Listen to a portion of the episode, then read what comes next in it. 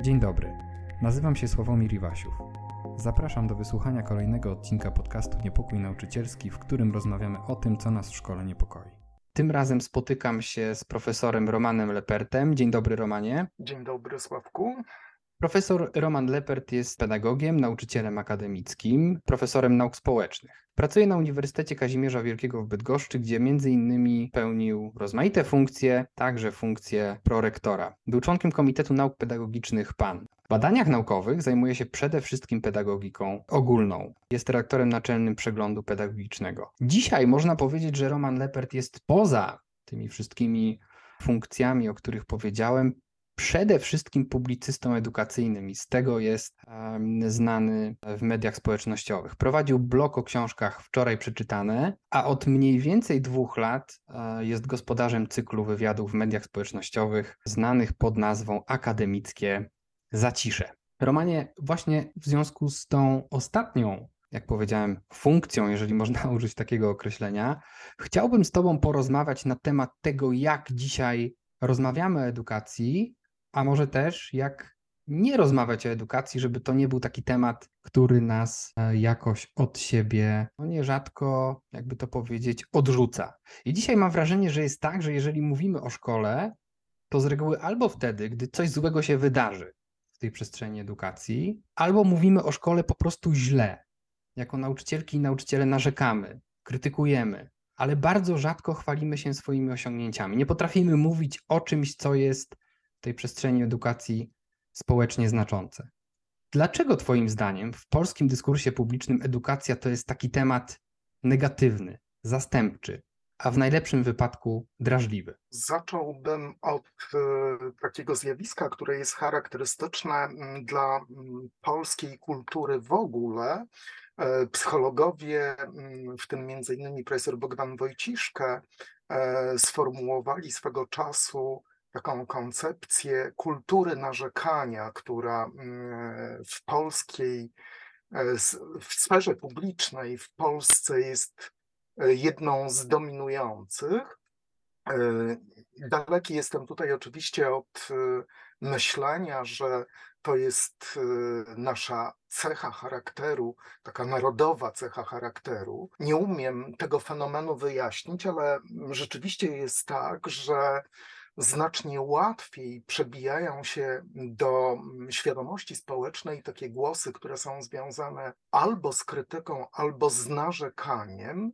Znacznie trudniej natomiast przebijają się takie głosy, które poszukują rozwiązań, a nie problemów, czy też pokazują to, co się udaje, a nie koncentrują się na niepowodzeniach, porażkach i innych tego typu sytuacjach. Więc y, pewnie gdybym miał w takim najszerszym kontekście osadzić problem, który zasygnalizowałeś w swoim pytaniu, to zwróciłbym uwagę na tę wszechobecną w polskiej mentalności, o to chyba byłoby najlepsze słowo, wszechobecną kulturę narzekania. Ale to nie tłumaczy mm, wszystkiego, to znaczy y, może oczywiście wyjaśniać nam taki fenomen w skali makro, ale jak zaczniemy się temu przyglądać nieco dokładniej, to e, okazuje się, że mm, mamy mm, do czynienia z mm, czymś, co profesor Krzysztof Schmidt nazywa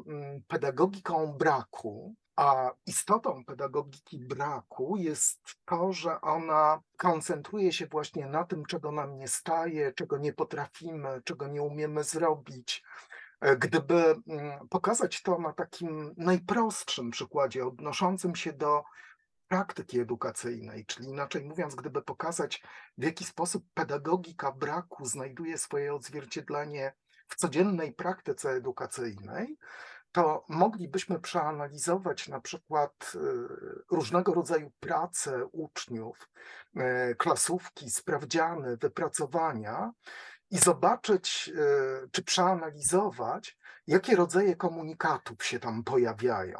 Rzadko pojawiają się komunikaty pozytywne, na przykład eksponujące walory wypowiedzi, wypracowań, odpowiedzi na pytania. Częściej natomiast, czy najczęściej pojawiają się tam uwagi, e, zastrzeżenia, e, czy różnego rodzaju negatywne komentarze. Co ciekawe, w praktyce nauczycielskiej przyjął się taki zwyczaj nanoszenia tych uwag za pomocą czerwonego długopisu, to znaczy długopisu, w którym używa się wkładu koloru czerwonego. No i e, jeżeli mamy do czynienia z taką sytuacją, w której oceniając na przykład innych, koncentrujemy się na deficytach, na brakach, to najprawdopodobniej ten sam sposób myślenia będziemy przenosili na inne sfery swojego funkcjonowania, na przykład na to, w jaki sposób spostrzegamy koleżanki, kolegów, e, ich pracę, e, czyli krótko mówiąc, e, Właśnie to określenie, którego użył profesor Krzysztof Schmidt, wydaje mi się być tutaj najbardziej adekwatne hołdowanie pedagogice braku. E, sam e, nie tak dawno zwróciłem uwagę na coś, co określić można mianem pedagogii pozytywnej, czyli to jest taki rodzaj pedagogii, który nawiązuje do popularnego od dłuższego czasu nurtu w psychologii nazywanego psychologią pozytywną. Ten sposób myślenia koncentruje się przede wszystkim na, na zasobach. Oczywiście e, w takiej strywializowanej wersji on mm, pojawia się w postaci przekonania o potrzebie pozytywnego myślenia, ale to jest rażące uproszczenie. E, psychologia pozytywna w tej wersji, w której zyskała sobie prawo obywatelstwa w Polsce, ale nie tylko w Polsce, bo to nie jest nurt myślenia, który byłby charakterystyczny tylko dla, dla polskiej psychologii, koncentruje swoją uwagę przede wszystkim na zasobach człowieka, na jego mocnych stronach i możliwości ich wykorzystania, zwłaszcza wtedy, kiedy przeżywa się kryzysy, niepowodzenia i różne trudne sytuacje. Przepraszam, że ci przerywam, bo to mi daje do myślenia, y, co, co mówisz właśnie w perspektywie tej pedagogii pozytywnej. Może wrócimy jeszcze do tego wątku, mhm. bo to jest, wydaje mi się, istotna e, kwestia, jeżeli chodzi o współczesną naukę i edukację, ale chciałbym Ciebie poprosić, żebyś właśnie w ramach tego myślenia pozytywnego opowiedział o swoim projekcie akademickiego Zacisza, ponieważ to jest tego rodzaju ewenement w tym obszarze współczesnej edukacji i nauki. Powiedz proszę, skąd wziął się pomysł na prowadzenie właśnie rozmów mm, w ramach akademickiego zacisza. Jak na ten pomysł wpadłeś i jak, w jakich warunkach rozwinąłeś tę koncepcję e, w, no, co tu dużo mówić, poważny projekt y, takiej publicystyki edukacyjnej, akademickiej, oświatowej?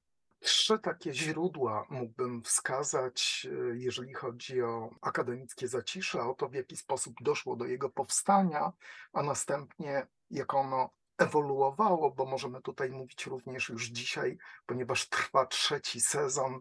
Przepraszam za tę serialową formułę, ale ona jakoś wydaje się być adekwatna do tego, co, co robię.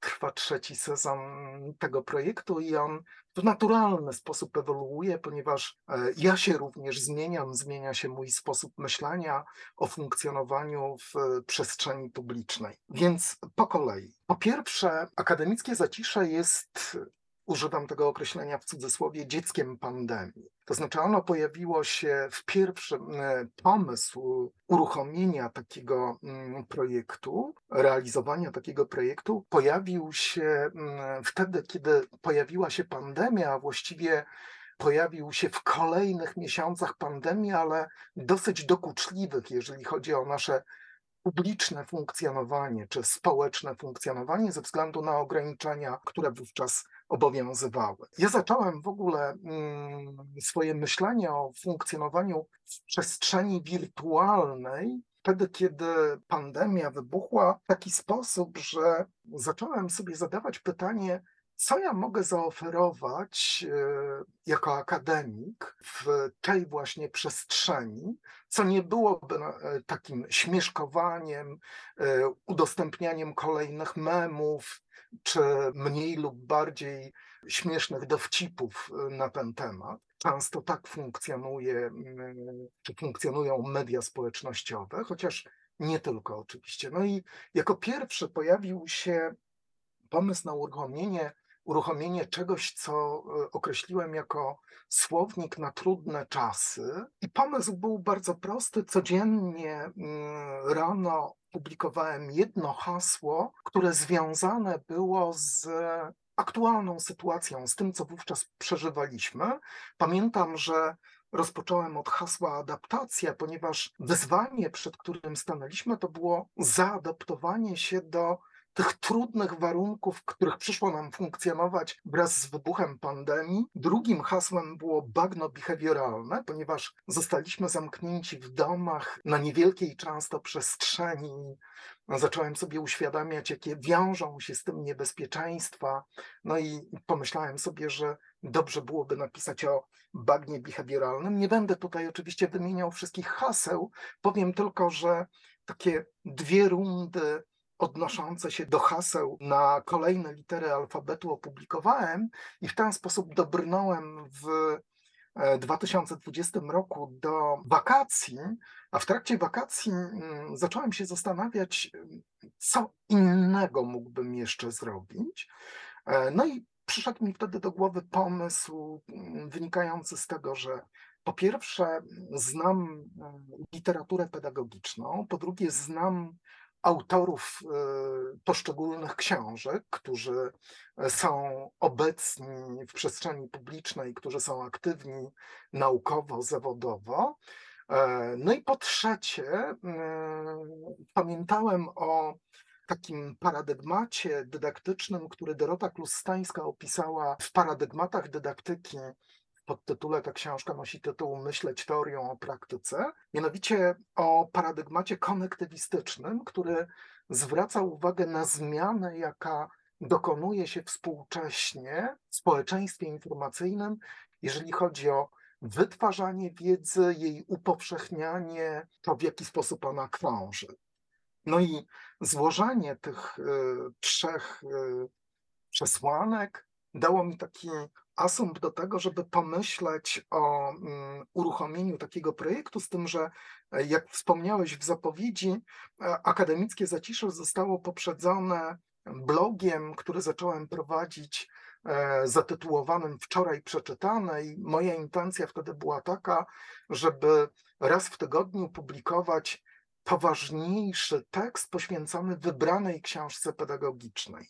E, potem, kiedy uruchomiłem akademickie zacisze, okazało się, że ono jest na tyle czasochłonne, czy przygotowywanie poszczególnych rozmów jest na tyle czasochłonne, że blok zamroziłem po kilku miesiącach, koncentrując swoją uwagę na akademickim zaciszu, ale to wyniknęło z kolei stąd, że ten projekt spotkał się z bardzo dużym zainteresowaniem i wiedziałem, że muszę go potraktować poważnie, jeżeli ma coś z tego sensownego e, wyniknąć.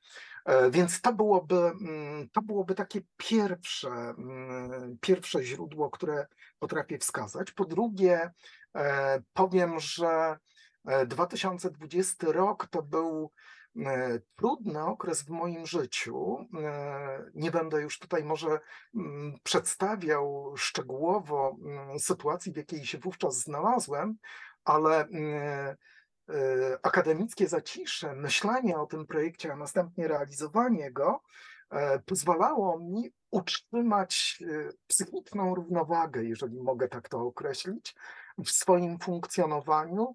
Pozwoliło mi poradzić sobie z tą trudną sytuacją, w której wówczas się znalazłem.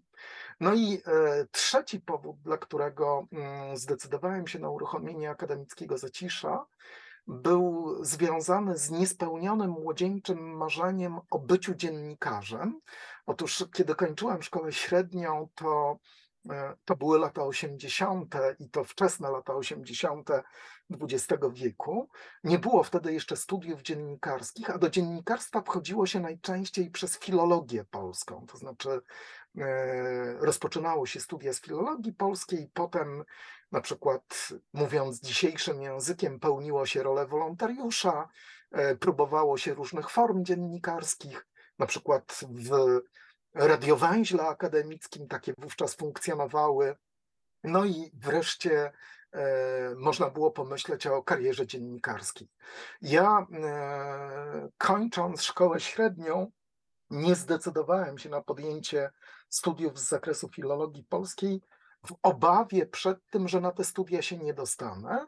Zdecydowałem, że e, wystartuję na pedagogikę. Co ciekawe, na pedagogikę kandydo, czy o przyjęcie na studia pedagogiczne kandydowało wówczas e, tak dużo osób, że tym osobom, które zdały egzamin wstępny, a nie zostały na te studia przyjęte, proponowano studia na filologii polskiej, na której nie wypełniono limitu miejsc.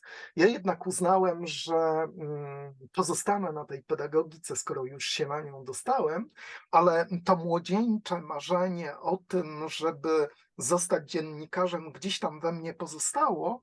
No i mogę powiedzieć, że dzisiaj je realizuję prowadząc akademickie zacisze. Mówiłeś wcześniej o tym, że szkoła w jakimś sensie nas formatuje do takiego narzekania, do takiej kultury malkontenctwa. To może będzie odważne, co teraz powiem. To w jakimś sensie uniwersytet, nas jako wykładowców akademickich, formatuje do takiego zajmowania miejsca za katedrą. I ty, żeby prowadzić akademickie zacisze, opuściłeś to miejsce za katedrą. Oczywiście, tak jak powiedziałeś, było to e, spowodowane ówczesnymi warunkami pandemii. No, z przyczyn oczywistych nie staliśmy za katedrą podczas pandemii, ale ty opuściłeś to swoje wygodne i bezpieczne miejsce, być może wcześniej właśnie zajmowane za katedrą, i zacząłeś cykl z jednej strony bardzo takich profesjonalnych e, pod względem właśnie merytorycznym rozmów na tematy okołoedukacyjne, ale też właśnie swoim stylem prowadzenia tych rozmów raczej przeszedłeś na stronę dialogu, a nie takiego jednostronnego profesorskiego przemawiania z zakatedry. Czy to była dla ciebie jakaś zasadnicza zmiana, czy już wcześniej wprowadzałeś do swoich praktyk dydaktycznych właśnie takie dialogowe, niejednostronne formy komunikacji ze swoimi studentami czy, czy e, słuchaczami? Gdybym miał spojrzeć na e, drogę, jaką przeszedłem jako nauczyciel akademicki, e, to powiedziałbym tak, że mm, to chowanie się za katedrą e, było dla mnie charakterystyczne, zwłaszcza w początkowym okresie pracy, wtedy, kiedy byłem początkującym nauczycielem akademickim w tej terminologii uczelnianej, pełniłem funkcję asystenta i wydawało mi się, że jestem nie wiadomo jak ważny i mam e, nie wiadomo jak ważne kwestie do przekazania swoim studentom, nie dostrzegając jednocześnie tego, co oni już wiedzą, nie wchodząc w interakcję z posiadaną przez nich y, wiedzą, umiejętnościami, sposobem patrzenia na świat. Czyli krótko mówiąc, y, byłem takim nauczycielem akademickim, który y, przekazywał, egzekwował znajomość tego, co przekazywał, rygorystycznie tego wymagał. Wspominam żartobliwie taki okres, to był przełom lat 80. i 90. XX wieku, kiedy to mm, miałem dyżur e, o godzinie dziewiątej e, i zdarzało się, zwłaszcza w tych takich okresach rozliczeniowych, że studenci ustawiali się w kolejce na taki dyżur o godzinie piątej rano, żeby zdążyć, żeby, mm, żeby, żebym zdążył ich odpytać z mm, tego, co mieli do zaliczenia. E, mówię o tym dzisiaj żartobliwie, ale, mm, ale rzeczywiście byłem z jednej strony bardzo wymagającym nauczycielem, a z drugiej strony przekonanym o wyjątkowości tego, co mam studentom do przekazania. Wraz z kolejnymi latami, e, wraz z zdobywanym doświadczeniem, coraz bardziej uświadamiałem sobie, że to nie jest tak, że na studia przychodzi człowiek, najczęściej mówimy oczywiście o studiach stacjonarnych 19-20-latek, który jeżeli chodzi o pedagogikę jest tabula rasa. On może nie znać oczywiście e, Jana Jakuba Rousseau i jego Emila czyli o wychowaniu, albo może nie wiedzieć, kiedy mm, żył jakiś inny pedagog i co głosił, ale ma oczywiście swoje e, rodzinne, szkolne, rówieśnicze doświadczenia, które często czyni przedmiotem refleksji. Często ma doświadczenie związane z pracą na przykład w organizacji harcerskiej albo w jakimś innym gremium, w którym funkcjonuje. Często są to ludzie e, uzdolnieni w różnych zakresach, nie tylko związanych z danym kierunkiem studiów. No i im dłużej e, funkcjonowałem w roli, w roli nauczyciela akademickiego, tym bardziej odkrywałem coś, co nazwałbym potencjałem przede wszystkim, który jest w studentach. To zresztą zaczęło owocować na przykład wspólnie prowadzonymi badaniami naukowymi, zaczęło procentować również publikacjami, które mm, powstawały pod moim kierunkiem, ale ich autorami byli, byli studenci, to zaowocowało, ta zmiana, która się we mnie dokonała, zaowocowała najprawdopodobniej, tak ją sobie interpretuję, przyznaniem mi w 2015 roku, wtedy kiedy e, Uniwersytet Kazimierza Wielkiego, w którym pracuję, obchodził dziesięciolecie swojego istnienia, tytuł wykładowcy dziesięciolecia, bo no najprawdopodobniej gdybym kontynuował ten swój sposób funkcjonowania z początku swojej kariery akademickiej, to nigdy takiego tytułu bym nie uzyskał.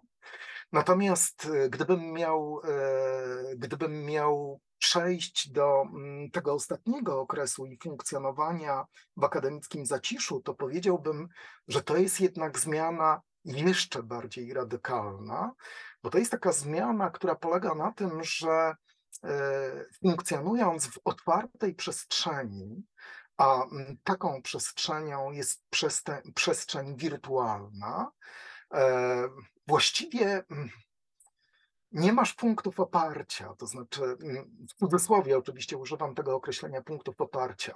W uniwersytecie, e, w tych relacjach, które nawet jeżeli są partnerskie, nawet jeżeli e, są takie, takimi relacjami znoszącymi tam dystans, to zawsze mm, chroni ciebie w cudzysłowie, oczywiście znowu chroni pełniona rola. Ty zawsze jesteś nauczycielem akademickim, masz jakieś atrybuty władzy, E, w przestrzeni publicznej to wszystko znika. Tu liczy się jedynie to, co masz do zaoferowania i to, czy kogoś to zainteresuje, czy nie. A biorąc pod uwagę liczbę ofert, która w tej przestrzeni funkcjonuje, to mm, to, co masz do zaoferowania, musi być równie dobre, albo może nawet lepsze, lepsze to znaczy bardziej interesujące od tego, co oferują inni. No ja podam tylko mm, jeden przykład, który mm, uświadomi nam e, to zabieganie o względy, a dokładniej mówiąc o uwagę tych, którzy e, w tej przestrzeni się pojawiają. Znana jest Ci zapewne inicjatywa Marzeny Żylińskiej, która w Polsce kojarzona jest z neurodydaktyką, e, inicjatywa o nazwie Budząca się Szkoła. E, I ta budząca się szkoła, dokładniej mówiąc Marzena Żylińska w tej właśnie przestrzeni, która, jeżeli dobrze kojarzę, ma 60 e, tysięcy obserwujących e, na Facebooku, organizuje spotkania również w środowy wieczór, dokładnie w tym samym czasie, kiedy odbywają się spotkania w akademickim zaciszu. Pole, po którym się poruszamy, czy przestrzeń, problematyka, którą podejmujemy, często jest e, podobna, zbliżona. Oczywiście e, przyglądamy jej się pewnie z różnych perspektyw, ale problemy, które podejmujemy, są podobne. No i teraz, e, jeżeli konkurujesz, oczywiście to nie jest takie konkurowanie jak w sporcie, ale jeżeli konkurujesz o uwagę słuchaczy z kimś, kto na tym rynku w tej przestrzeni jest od dłuższego czasu, to musisz mieć do zaoferowania coś równie interesującego lub nawet bardziej interesującego niż druga strona. Więc y, to jest, y, to jest y, ta kwestia. No i jednocześnie musisz mieć świadomość tego, że w tej przestrzeni każdy może wyrazić swoją opinię, e, a ty nie możesz go w żaden sposób zdyscyplinować. Możesz co najwyżej wejść z nim w dyskusję, przedstawić swoje argumenty. Czyli krótko mówiąc, mamy do czynienia z taką społecznością, którą ja przywykłem określać mianem deliberatywnej, e, czyli mm, taką społecznością, w której toczy się właściwie taka niekończąca się rozmowa, e, bo nawet po zakończeniu spotkania, jeżeli ono jest dostępne, a wszystkie spotkania, które są prowadzone w akademickim zaciszu są dostępne w postaci nagrań, ta dyskusja może dalej się toczyć. E, więc gdybym miał to jakoś spuentować bliską kategorią, to użyłbym tutaj odniesienia do znanego londyńskiego rozwiązania, mam na myśli Uniwersytet Otwarty. Istotą Uniwersytetu Otwartego jest to, że każdy może do niego wstąpić, niezależnie od tego, co dotychczas robił, niezależnie od tego, jakie wykształcenie posiada, ale to oznacza, że każdy również może w tej przestrzeni funkcjonować na sobie znanych regułach. Na szczęście nie bardzo umiem odpowiedzieć, dlaczego tak się stało, ale to funkcjonowanie w przestrzeni akademickiego zacisza jest najczęściej życzliwe podczas poszczególnych spotkań żartobliwie mówię, odbywają się dwa równolegle odbywające się spotkania. Jedno to, które ma miejsce w studiu, i drugie to, które odbywa się na czacie, ponieważ e, liczba głosów e, wyrażonych w komentarzach sięga najczęściej kilkuset, bywa, że tysiąca, czyli mm, można by to uczynić przedmiotem właściwie osobnego, osobnego spotkania. Ciekawe jest to, co mówisz o życzliwości. To określenie zwróciło moją uwagę tym, co przed chwilą powiedziałeś, i pozwolę sobie na diagnozę e, właśnie tego, tego pojęcia czy tego zjawiska. Ja to też wiem z własnego doświadczenia, że prowadząc e, tego rodzaju e, rozmowy jak z Tobą, nagrania, wywiady do, do refleksji czy do innych mediów, już dawno to zauważyłem, że w większości mają one właśnie bardzo taki pozytywny charakter. Nawet jeżeli nastawienie pewnych pewnych wątków jest krytyczne, to zawsze odbywa się to w bardzo takiej afirmatywnej, pozytywnej atmosferze. I zastanawiałem się nad tym, dlaczego tak się dzieje. Myślę, że podobnie jak ty. I mam pewne przypuszczenie, że właśnie dlatego, że my potrzebujemy tego typu dialogu, tego typu komunikacji, pozbawionej agresji, pozbawionej takiej ciągłej wymiany ognia. I to bardzo dobrze widać w akademickim zaciszu a właściwie słychać też. Jeżeli Państwo jeszcze tego nie zrobili, myślę, że większość z Państwa znają akademickie zacisze profesora Romana Leperta, ale jeżeli Państwo jeszcze nie znają, to polecam zajrzeć na profil akademickiego zacisza na Facebooku i posłuchać tych rozmów, ponieważ one właśnie mają taki e, pozytywny, afirmatywny, informatywny e, wymiar. I to jest e, wielka zaleta tego, tego cyklu, jeżeli mogę sobie pozwolić na wyrażenie takiej opinii. Ale właśnie to, co mówiłeś o, tym, o tej pozytywnej komunikacji, zwróciło moją uwagę. I teraz chciałbym pokazać drugą stronę tego medalu. A druga strona tego medalu, i teraz możemy sobie trochę ponarzekać, czemu nie, nie jest e, w moim przekonaniu tą wzorcową. To znaczy, ten negatywny przykład mam wrażenie, że z reguły płynie z góry. E, najczęściej od polityków, którzy albo się kłócą o jakieś kwestie, albo wypowiadają autorytatywne sądy, nie zwracając uwagi na to, czego chce druga strona, czy czego chcą inne strony, jakie mają potrzeby, jakie mają oczekiwania, jakie mają wymagania. Tego właściwie nie ma. I ten negatywny przykład tego perorowania edukacji, czy tego transmitowania pewnych koncepcji czy poglądów na temat e, edukacji, negatywny przykład, jak to robić, idzie niestety no z góry. Jak sądzisz, dlaczego przede wszystkim politycy, nie potrafią rozprawiać o edukacji inaczej niż takim językiem przemocowej wyższości albo, nie wiem czy to nie jest gorsze, takiego infantylnego lekceważenia.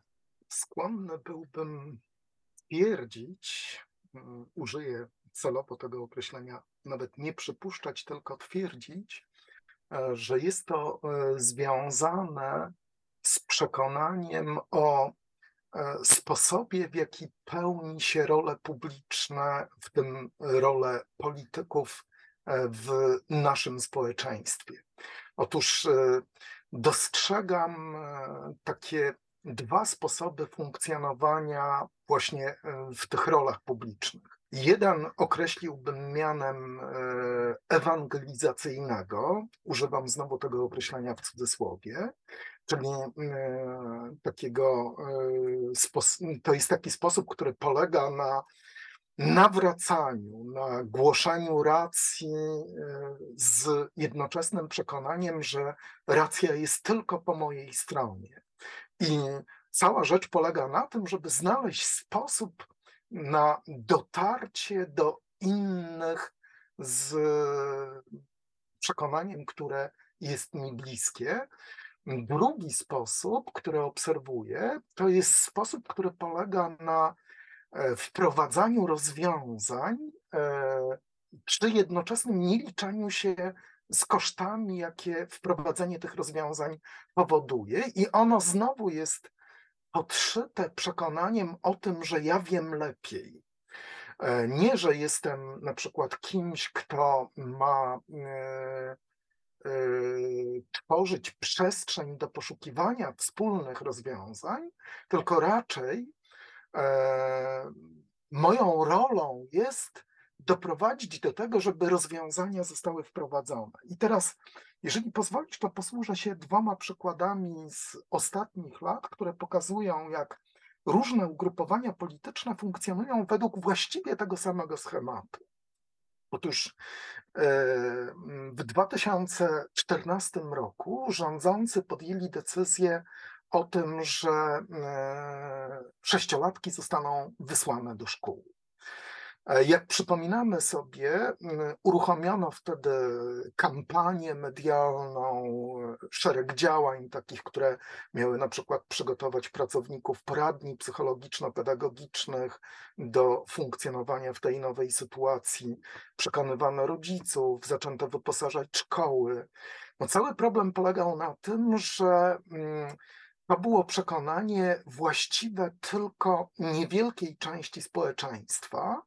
No i w sposób naturalny wykreowany został opór wobec tego rozwiązania, który zdyskontowali państwo elbanoscy, zbierając czy tworząc ruch społeczny Ratujmy Maluchy i zbierając ponad milion podpisów pod wnioskiem o referendum w tej sprawie.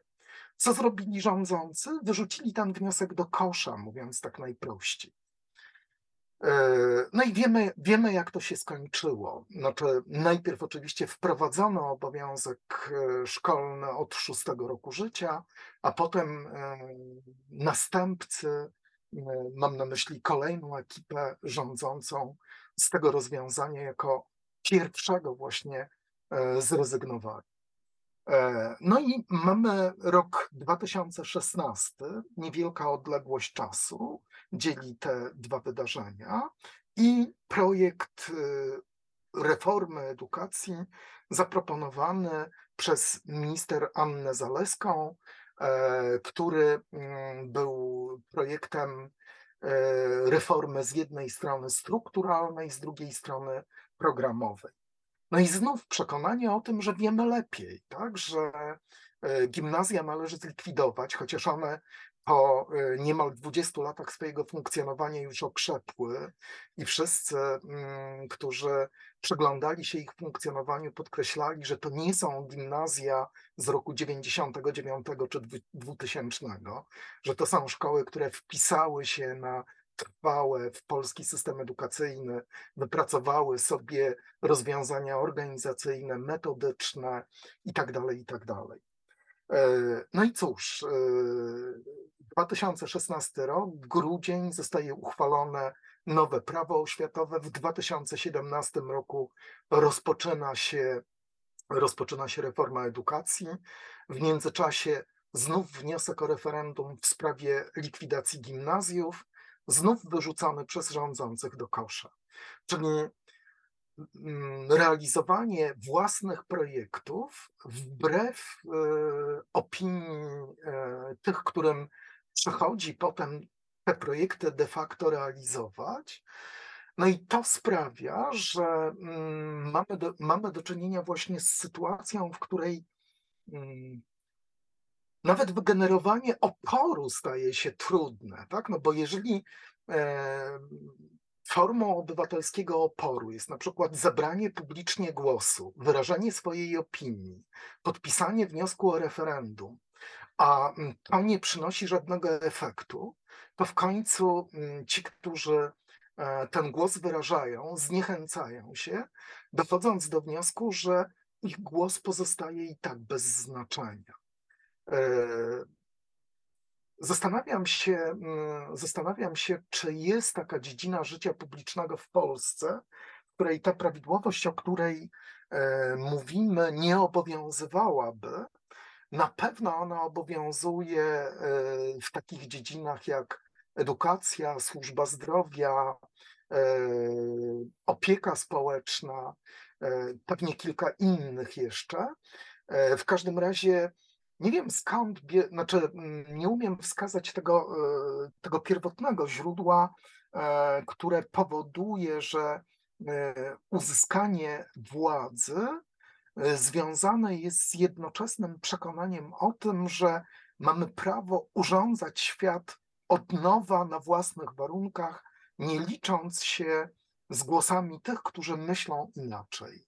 Tak, to o czym mówisz y, zdecydowanie przeszkadza w y, jakimś takim kontinuum kształtowania tego edukacyjnego świata, który przecież nie znosi nagłych zmian.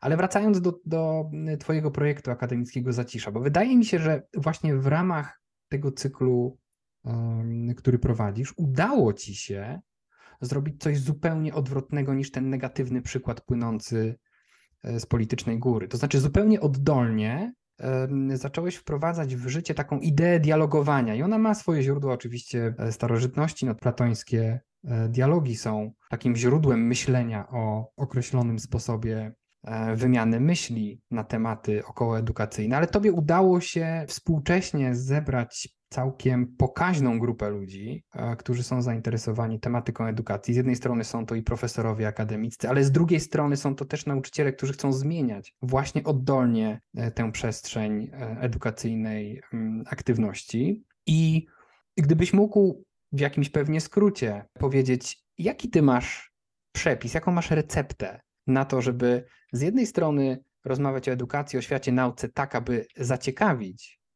osoby, które ciebie i twoich gości słuchają, a jednocześnie no nie traktować tego grona słuchającego protekcjonalnie, nie nużyć w swoich audycjach. Jaki masz przepis na te swoje dialogi edukacyjne? Próbuję szybko mm, pozbierać myśli, żeby y, mm, wyłuskać to, co najistotniejsze, żeby nie zrobić z tego jakiegoś zbyt długiego wywodu, zacząłbym od y, samoograniczenia. To znaczy, zacząłbym od takiego mm, przekonania, które mi towarzyszy, że nikt nie ma monopolu na rację. Ja też go nie mam i bardzo mocno tego pilnuję. Czasami spotykam się z takim przekonaniem, że jakieś rozwiązanie, jakiś projekt edukacyjny jest najlepszym z możliwych. I ci, którzy ten projekt realizują, są przekonani, że on stanowi panaceum, które rozwiązałoby wszystkie problemy, jakie współcześnie mamy. Nie, e, mnie jest e, właściwe mm, myślenie, które mm, żywi się różnicą, jeżeli mogę tak to określić. E, myślenie, które mm, reprezentuje wspomniana tu już wcześniej profesor Dorota Klustańska w książce Paradygmaty dydaktyki. Powiem tylko jedno zdanie dotyczące tej książki i tego, jak to znajduje odzwierciedlenie w akademickim zaciszu. Otóż Yy, profesor Klustańska opisuje w tej książce osiem możliwych sposobów myślenia o dydaktyce, pokazując mocne i słabe strony każdego z tych sposobów. Yy, mnie bliskie jest właśnie takie myślenie polegające na poszukiwaniu tego, co z jednej strony stanowi walor danego rozwiązania, ale z drugiej strony ma też swoje ograniczenia. Więc to samo ograniczenie wyeksponowałbym, wyeksponowałbym jako najważniejsze. Drugi wątek, e, który, mm, na który chciałbym zwrócić uwagę, e, to jest dopuszczanie do głosu różnych punktów widzenia, mm, umożliwianie im zaistnienia, wybrzmienia, wyartykułowania. Ono jest oczywiście, mm, to przekonanie jest pochodną tego pierwszego, czyli jeżeli żywię się różnicą, to muszę jednocześnie tworzyć warunki, które umożliwiają zaistnienie tej różnicy, właśnie wybrzmienie owej, owej wielości, przy jednoczesnym przekonaniu, że, mm, że nie ma jakiegoś jednego uniwersalnego rozwiązania. No i wreszcie mm, trzecia kwestia to jest y, poważne traktowanie rozmówców, y, ale również poważne traktowanie słuchaczy. W przypadku rozmówców ono wyraża się e, w takim starannym przygotowywaniu się do każdej rozmowy. Natomiast w przypadku słuchaczy ono wyraża się w dopuszczaniu ich do głosu w sposób pośredni, to, to znaczy e, zawsze w akademickim zaciszu jest tak, że oprócz pytań, które ja zadaję, z którymi przychodzę na te spotkania, pojawiają się również pytania, które zadają ci, którzy przysłuchują się naszym rozmowom e, Często bywa zresztą tak, że pod wpływem dyskusji, która toczy się na czacie, e, spotkanie przybiera zupełnie inną postać niż pierwotnie zakładałem, e, ale mm, traktuję to właśnie jako formę upełnomocnienia tych, którzy tym rozmowom się przysłuchują też mają coś ważnego w danej kwestii do powiedzenia. E, więc tak puentując, powiedziałbym, że po pierwsze to samo ograniczenie, po drugie tworzenie warunków do e, zaistnienia różnorodności, no i po trzecie wreszcie ta kwestia związana z mm, poważnym traktowaniem zarówno swoich rozmówców, jak i słuchaczy.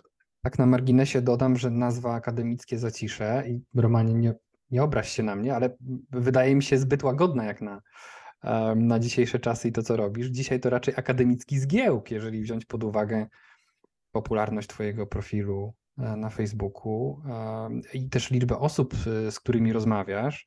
I z tego co wiem, podzieliłeś się ze mną e, tą informacją jakiś czas temu, masz no, poważne plany na to, żeby akademickie zacisze rozwijać, więc to właśnie to słowo, to słowo zacisze mi się wydaje takie no jakoś mniej adekwatne do właśnie popularności, jaką udało ci się dzięki temu profilowi zdobyć. Spodziewałeś się takiego efektu? Zupełnie, zupełnie się nie spodziewałem. Przyznam szczerze, że kiedy w 2020 roku ten projekt uruchamiałem, y, byłem przekonany, że pewnie się skończy na kilku rozmowach, Często tak jest, pojawiają się różne projekty, e, mm, przez pewien czas funkcjonują, po czym zanikają. E, nie spodziewałem się takiego, mm, takiego zainteresowania e, ze strony mm, publiczności, no użyjmy to tak, tej wirtualnej publiczności, użyjmy tutaj takiego określenia, ale kiedy ono się pojawiło, to pomyślałem sobie, że to jest coś, co, co zobowiązuje do jeszcze mm, intensywniejszej pracy, czy jeszcze większego wysiłku, ponieważ, e, no właśnie, mm, jeżeli coś się udaje, e, to należy, należy to pielęgnować, a pielęgnować dla mnie oznacza dokładnie tyle, co poważnie traktować sam projekt, poważnie traktować swoich rozmówców i poważnie traktować e, swoich słuchaczy. Wracając jeszcze na moment do tych kwestii akademicko-edukacyjnych, zastanawia mnie jedna sprawa. Jako profesor nauk społecznych i nauczyciel musiałeś znaleźć sobie kanał komunikacyjny poza akademią, poza salą wykładową. Powiedzmy to dobitniej, poza systemem oświaty. Um, i to jest też, wydaje mi się, cecha charakterystyczna bardzo wielu osób, z którymi ty rozmawiasz, e, że właśnie znajdują sobie takie rodzaje aktywności poza e, systemowymi rozwiąza rozwiązaniami szkoły czy edukacji. Wspomniałeś e, Marzenę Żylińską, która była gościnią niepokoju nauczycielskiego w odcinku trzecim. Rozmawialiśmy o ocenianiu zresztą wielokrotnie też i publikowała na łamach refleksji i przeprowadzaliśmy z nią, z nią wywiady. Właśnie takie osoby jak Marzena Żylińska znalazły sobie swoje drogi poza systemem oświaty, edukacji uniwersyteckiej, w której się e, wszyscy jakoś tam spotykamy. E, czy nie sądzisz, że tego rodzaju aktywności, jakie ty podejmujesz, miałyby, czy powinny mieć, mówiąc inaczej, e, właśnie rację bytu w ramach uniwersytetu, jako działalność dydaktyczna, jako działalność naukowa, popularno-naukowa, wspierana e, przez instytucje, przez akademię, zarówno, nie wiem, pod względem technicznym, pod względem finansowym, pod względem merytorycznym. Jak, jak w Twojej ocenie mogłoby wyglądać e, właśnie takie przenoszenie tego typu doświadczeń pozasystemowych na rozwiązania w ramach edukacji szkolnej czy uniwersyteckiej?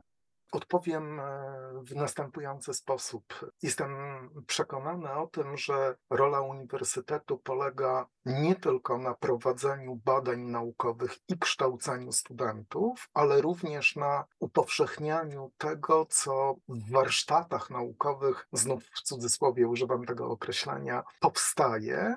Czyli krótko mówiąc, e, polega również na popularyzowaniu osiągnięć, które w ramach uniwersytetu powstają, ale również na wchodzeniu w, no użyjmy tego słowa, w dialog e, z tym, co poza uniwersytetem się dzieje. Czyli krótko mówiąc, e, uniwersytet wyobrażam sobie jako taką przestrzeń, e, w której nie tylko wybrzmiewa głos uczonych, nie tylko dopuszczani do głosu są studenci, ale dopuszczane do głosu są również inne podmioty. Tak się mm, porobiło, że na skutek y, kryteriów, e, które zostały wprowadzone wraz z ustawą kojarzoną z byłym ministrem Jarosławem Gowinem, ten rodzaj działalności utracił jakiekolwiek znaczenie.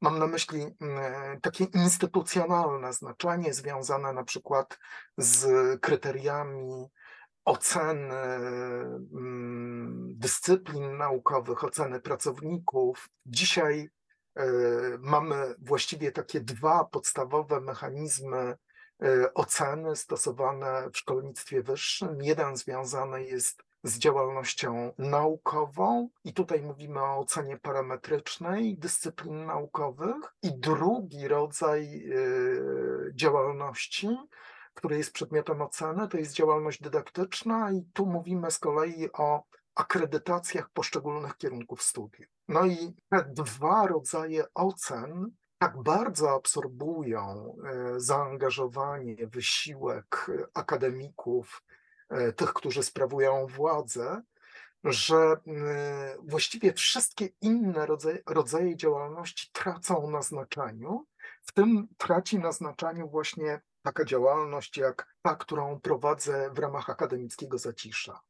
E, inną jeszcze sprawą jest to, że sfera publiczna, a mm, taką sferą jest również uniwersytet, się bardzo mocno zbiurokratyzowała i powiem tak, gdybym chciał w ramach y, uniwersytetu, spełniając wszystkie wymogi, które, te formalne wymogi, które obowiązują, prowadzić około 40 spotkań w ciągu roku akademickiego, to pewnie byłoby to niemożliwe z tego względu, że e, nawet administracja nie zdążyłaby e, przemielić, znów używam tego określenia w cudzysłowie, wszystkich dokumentów, które trzeba wytworzyć, żeby tego typu inicjatywę realizować. Zresztą e, stąd się pewnie e, wzięła ta popularność poszukiwania sobie przestrzeni poza instytucjami, na przykład poza szkołami czy poza uniwersytetami. Profesor Dariusz Kubinowski, który mm, ze Szczecinem jest kojarzony, używa takiego określenia E, że mamy do czynienia z czwartym sektorem, w tym przypadku z czwartym sektorem w edukacji. To nie są instytucje, ale to nie są również organizacje pozarządowe, to są osoby, które jakimś dziwnym trafem może nie dziwnym, ale w jakiś sposób znajdują sobie możliwość istnienia w przestrzeni publicznej, chociaż nie stoją za nimi ani właśnie instytucje, ani inne formy organizacji, takie, które byłyby prawnie uznane. No, podam mm, jako ilustrację tego, w jak dziwnej sytuacji czasami przychodzi mi funkcjonować, taką sytuację, e, w której wspólnie z wydawnictwem naukowym PWN postanowiliśmy e, zorganizować przy okazji jednego ze spotkań poświęconych Januszowi Korczakowi taki konkurs, nie konkurs, e, poświęcony e, wybitnym pedagogom, którzy dla słuchacza akademickiego zacisza są ważni. Zadanie polegało na przygotowaniu wypowiedzi poświęconej właśnie wybranemu pedagogowi czy wybranym pedagogom. No i jednocześnie wydawnictwo naukowe PWN postanowiło ufundować w tym niekonkursie, celowo używam tego określenia, mm, nagrodę w postaci książki Recepty Starego Doktora, które to wydawnictwo wydało. No i pojawił się problem, jak to zinstytucjonalizować, tak? Bo z jednej strony mamy do czynienia z podmiotem prawa, którym jest wydawnictwo, a z drugiej strony mamy do czynienia z osobą fizyczną, z którą nawet nie bardzo można umowę zawrzeć. I teraz oczywiście, gdyby po jednej stronie było wydawnictwo, po drugiej stronie była uczelnia, to sprawa byłaby prosta, ale w przypadku czwartego sektora ta instytucjonalizacja właściwie nie ma miejsca, ale mm, z drugiej strony takie rozwiązanie ma ten walor, że ono umożliwia realizowanie tego, co w innych realiach, w innych warunkach byłoby właściwie niemożliwe do zrealizowania. Chciałbym wrócić do tego wątku, który podjęliśmy wcześniej, a który Państwu nas słuchającym obiecałem, to znaczy tę koncepcję pedagogiki pozytywnej, o której wspomniałeś. Czy to jest jakiś Twój obecnie podejmowany, realizowany projekt? Czy masz jakieś plany w związku z właśnie koncepcją pedagogiki e, pozytywnej i czy to jest coś, czym będziesz się w najbliższej przyszłości zajmował? Zacząłem rozpoznawać e, ten konstrukt, jeżeli mogę, jeżeli mogę tak to określić, e, w ubiegłym roku, zauważając, jak bogata jest literatura z tego zakresu mm, w innych krajach. No, mm, przywołam tutaj tylko jedną pracę pracę Olafa Axela Burowa, wydaną w 2011 roku w Niemczech, zatytułowaną Positive Pedagogik, e, więc e, pedagogika pozytywna w Niemczech w postaci już takiej dojrzałej, no bo jeżeli ukazują się prace z tego zakresu, to możemy traktować ją jako dojrzałą postać, zaistniała nie sposób, żebym tutaj w trakcie naszego spotkania, naszej rozmowy wymienił oczywiście wszystkie prace z tego zakresu, ale e, zwrócę uwagę no chociażby na taki e, Handbook of Positive Education, który pojawił się w 2022 roku, czyli mamy już podręcznik pozytywnej edukacji. To wszystko są takie wskaźniki tego, jak ta problematyka okazuje się być nabrzmiała, ale w pozytywnym tego słowa znaczeniu, to znaczy jak ona jest bogata, reprezentowana właśnie przez badania, opracowania, ale również przez podręczniki. E, no i e, w pracy naukowej to jest tak, że zanim e, zaczniesz zabierać głos, zanim zaczniesz wyrażać swoje zdanie, zanim zaczniesz coś proponować, konieczne jest najpierw rozeznanie się w aktualnym stanie wiedzy na dany temat. E, no i ja powiedziałbym, że jestem na takim etapie, e, Trochę się obawiam tego, że, mm, że na tym etapie poprzestanę, bo on jest, e, znaczy ten, ten zbiór, to bogactwo jest już tak duże, że ogarnięcie go mm, właściwie wyda, wydaje się być wręcz niemożliwe. W ubiegłym roku uruchomiliśmy mm, takie seminarium o nazwie Pedagogika Pozytywna idee badania praktyki. Rozpoznaliśmy to, co mm, wydarzyło się w zakresie pedagogiki, pedagogii pozytywnej w Polsce dotychczas. Teraz przychodzi czas na rozeznanie się w tym, co pojawiło się mm, w tym zakresie poza granicami naszego kraju. No i być może, ale tu y, zastosuję celowo tryb przypuszczający, być może w kolejnych latach powstanie coś poważniejszego w tym zakresie, ale dzisiaj jeszcze za wcześnie o tym mówić. Romanie, bardzo Ci dziękuję za rozmowę. Ja również y, bardzo dziękuję, mm, że mogliśmy porozmawiać zarówno o akademickim zaciszu, jak i o sposobie funkcjonowania w przestrzeni publicznej, zwłaszcza takim, który skoncentrowany jest na poszukiwaniu rozwiązań, a nie problemów. Moim i Państwa gościem był profesor Roman Lepert, nauczyciel akademicki, pedagog pracujący na Uniwersytecie Kazimierza Wielkiego w Bydgoszczy, a także publicysta oświatowy, który prowadzi w mediach społecznościowych akademickie zacisze do słuchania tego cyklu rozmów. Gorąco Państwa zachęcam. Przypomnę tylko, że niepokój nauczycielski e, jest dostępny i na stronie ZCDN-u, można nas znaleźć e, w zakładce z podcastami. Kolejne odcinki, zarówno najnowsze, jak i archiwalne, są tam dostępne. E, można nas także znaleźć e, na Spotify'u, gdzie ukrywamy się w profilu podcasty ZCDN. Każdy z odcinków jest realizowany i montowany przez Grzegorza Sadłowskiego. Ja nazywam się Sławomir Iwasiów. Do usłyszenia i powodzenia.